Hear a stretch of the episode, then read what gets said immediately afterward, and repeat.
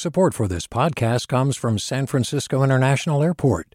At SFO, you can discover award winning flavors and unique shops all before takeoff. Learn more about what's at SFO at flysfo.com. Hey, it's Avery Trufelman, host of Articles of Interest. And I've got to say, I've been a fan of KQED ever since I was a little kid and I would come out to San Francisco to visit my grandma. It was just what we'd always turn on every time we got in the car, every time we were making dinner and turning on the radio. It was always KQED. And then over the years, I've become a massive fan of KQED podcasts because this is local reporting at its best. These are answers to questions you've always wanted to know, interviews with exciting, unusual voices, necessary journalism, all told with love and care and artistry. And did you know that a majority of KQED's funding actually comes from members? It's just people like you and me supporting the programs they love while also getting access to cool events, behind the scenes footage, and so much more. If you want to sign up and be a part of this amazing community, visit donate.kqed.org slash podcasts to become a member today. That's podcasts with an S. Thank you for listening and thank you for your support. From KQED.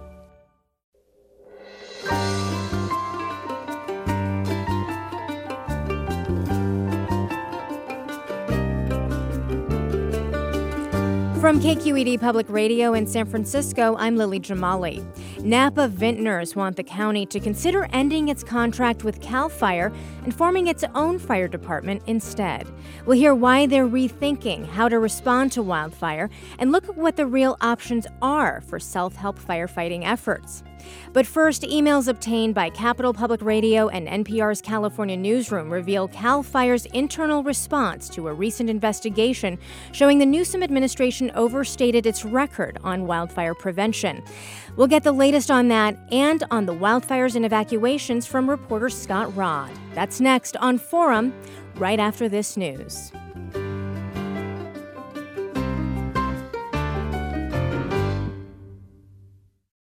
Welcome to Forum. I'm Lily Jamali. More than 42,000 California residents have been told to evacuate their homes as nine major wildfires continue to burn. And more than one and a half million acres have burned this year. That's more than had burned at this time last year in what was then a record breaking fire season. Joining us for an update on the fires and evacuations and to check in on the effectiveness of the state's response and prevention is Scott Rodd. He's a reporter with Capital Public Radio, who's been closely following the fires. Welcome to you, Scott. Thank you so much for having me on. It's great to have you here. As we said, there are nine major fires burning throughout the state right now. From what you can tell, which one has officials the most concerned right now? It appears to be the Caldor fire, which is burning in El Dorado County um, and is approaching the, the Tahoe area. Uh, and it has him concerned for a couple of reasons. Uh, one, that the fire showed rapid growth in its early days. Um, I, just over the course of you know a day, it would burn you know forty thousand acres or more. Um, and it, there was also extreme fire weather and just extreme fire behavior in an area that's fairly densely populated, especially as it gets closer to, to, to Lake Tahoe. So that seems to, to be the one that um, has officials most worried. And in fact, CAL FIRE Chief uh, Thom Porter just yesterday called it, or I believe in, in, recent days rather, called it the number one fire priority in the country. Hmm. So it's definitely something that uh, has officials worried. And it looks like there has been a little bit of good news on uh, the fire front battling the Caldor fire overnight. A little bit of a lull in the weather. So we're seeing air quality in the Lake Tahoe basin and parts of the Sierra still among the worst, but a little bit of a sign that firefighters are getting something of a handle on that fire. How have evacuations gone so far this year, Scott? Uh, it, it, appears that Cal Fire has been acting uh, very sort of proactively um, in, in, terms of getting people evacuated, erring on the side of caution. Uh, you know, the way that uh, the way that they put it previously is that they they understand that evacuations are disruptive. I mean, anytime you ask someone to leave their home and, and have them have to find somewhere else to stay, whether it's with friends, family at a hotel or an evacuation center. That's very disruptive. Mm-hmm. Um, but but they say they'd rather err on having someone leave early as opposed to having to quickly evacuate people from an area because that's when things get very dangerous, when there's traffic jams, and when things just get um, uh, hectic, mm, essentially. Mm, right. I mean, it feels like f- these evacuations have been a problem every year, you know, for the last half decade. People don't always get the notifications that they need. If they do, they don't always know where to go. Sometimes people even get contradictory information from different agencies wherever they live. From where you sit, does it seem like things have gone a little bit smoother this year in terms of that communication piece? It seems like progress is being made, but you're absolutely right mm. that, and sorry if you hear my dog in the background. Um, uh, we are all still working from home. So yeah. Um, but uh, you know the the flow of information is very multifaceted. I mean, you have text message and phone alerts that go out to people. You have social media. Um, you have uh, just on the ground officers, uh, share, usually sheriff's deputies going door to door, and and sometimes more information can be better. It reaches more people, but it also can be either overwhelming or raise questions as to what's the best avenue to get some of this information. So it's still uh, sort of at times a fragmented uh, mm-hmm. process, but it seems like progress has been made. Yeah, it does. I think fragmented is a very good word for what we've seen in past years. Hopefully, it's getting better. What has morale been like among firefighters? Well, we're at this point in the fire season where, you know, it's this kind of zero sum tug of war on resources. Like, I mean, CAL FIRE and, and the U.S. Forest Service and, and other fire resources are pretty much at max capacity. And, and this tug of war is basically between which fire demands the resources most. And, and so you'll have crews, engines, um, aircraft being being sort of shepherds. I'm sorry, being she- being shepherded between fires. Um, and and you know we saw this last year. We saw this last year too, where um, you know there's very little breaks in between for fires uh, for for these crews that are on these fires, and so you're starting to see them get stretched thin. In and we're only in August, and typically mm-hmm. peak fire season we start to see that in September and October. So there's still a ways to go. We are getting an update on current wildfires with Scott Rodd, reporter at Capital Public Radio in Sacramento. And Scott, I want to turn to a follow up on a recent investigation that you did jointly with Cap Radio and NPR's California Newsroom into how the Newsom administration overstated the number of acres treated with preventative work going into this fire season. Since June, when you first put that investigation out, you've obtained internal CAL FIRE emails through a public records request. What did you find? So, just to go over our investigation, it looked at the accomplishments that CAL FIRE had, had made on a set of priority fire prevention projects that were identified by Governor Gavin Newsom. Uh, and Newsom and CAL FIRE said that the projects uh, had treated 90,000 acres. And treated means, you know, doing prescribed burns, uh, mechanical thinning, and so forth. Basically, forest work to ensure that fire doesn't spread as quickly in an area. And these projects were supposed to protect some of the most vulnerable communities in California we found that 90,000 acres wasn't the actual amount of work that was done. It was actually less than 12,000 acres. So, obviously, a big difference there. Um, the follow up reporting that we did looked at uh, some information was taken down online from the CAL FIRE website that, uh, that, that showed that the 90,000 acre target uh, was what they were shooting for. And so that raised some questions for us because anytime public a government department is removing information from their their website, um, it, it, raises questions. So we looked into what was what was behind mm-hmm. the removal of this, and mm-hmm. so we found that the uh, it actually went all the way up to Chief Thom Porter. He had actually ordered those documents removed, and uh, another part of another member of his executive team had suggested removing any other documents that made this ninety thousand acre claim.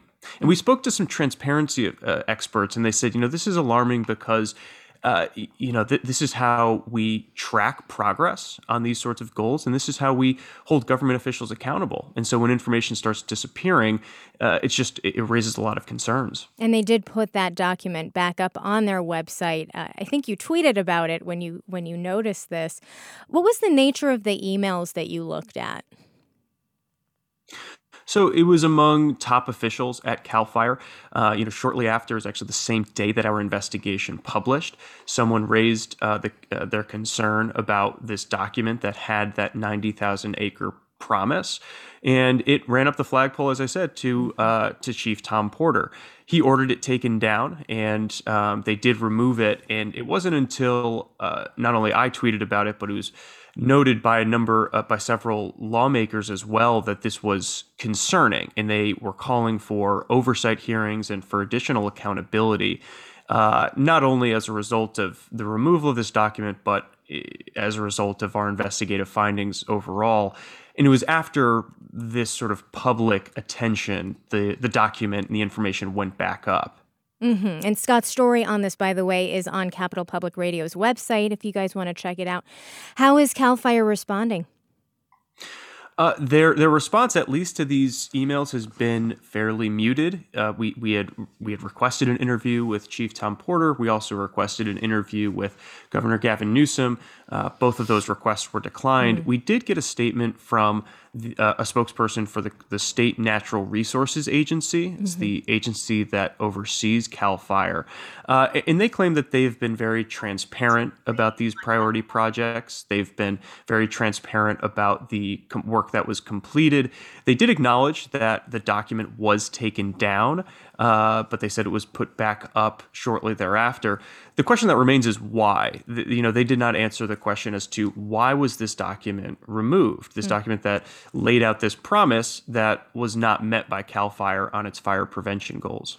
I want to talk to you about Democrats at the state capitol who were supposed to hold hearings focused on wildfire oversight. In fact, if I'm not mistaken, those hearings were called after your initial investigation.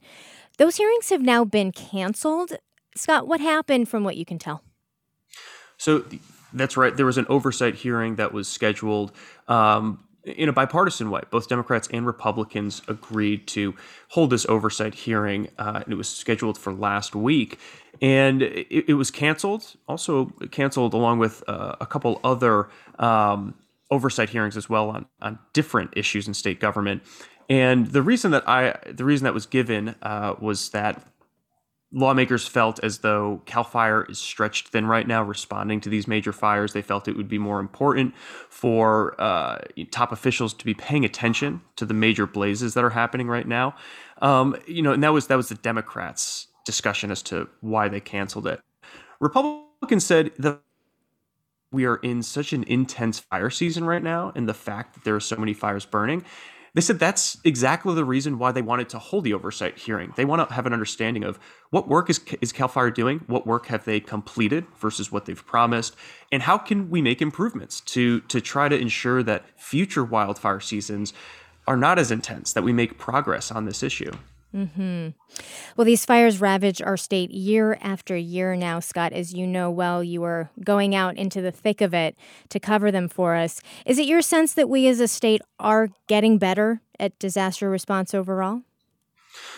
It's definitely more on uh, top of mind, not only for California residents, emergency response officials, uh, but also lawmakers and politicians. Um, you know, you have lawmakers talking about uh, this issue in a pretty nuanced way often, um, understanding that frankly, we're not going to firefight our way out of this situation. Fires have gotten too intense, fires are growing too rapidly for us to be able to respond and put them out. That was a tactic that worked for decades. I, I, put work in, in quotes because what that ended up doing was creating a situation where our, for, our forests are now very overgrown and we're primed for having these major, major fires like we're having now. So it, it seems like we are uh, making progress in terms of acknowledging the solution here is, is forest management. Um, but in terms of getting to that goal, uh, you know, it, it's still it seems to be two steps forward, one step mm. back. Mm. Um, you know, Absolutely. Well, thank you, Scott, so much for the update. We've been getting an update on the current wildfires with Scott Rodd. He's a reporter with Capital Public Radio. Scott, thank you so much. Thank you. And we will be right back after a short break. Stay with us.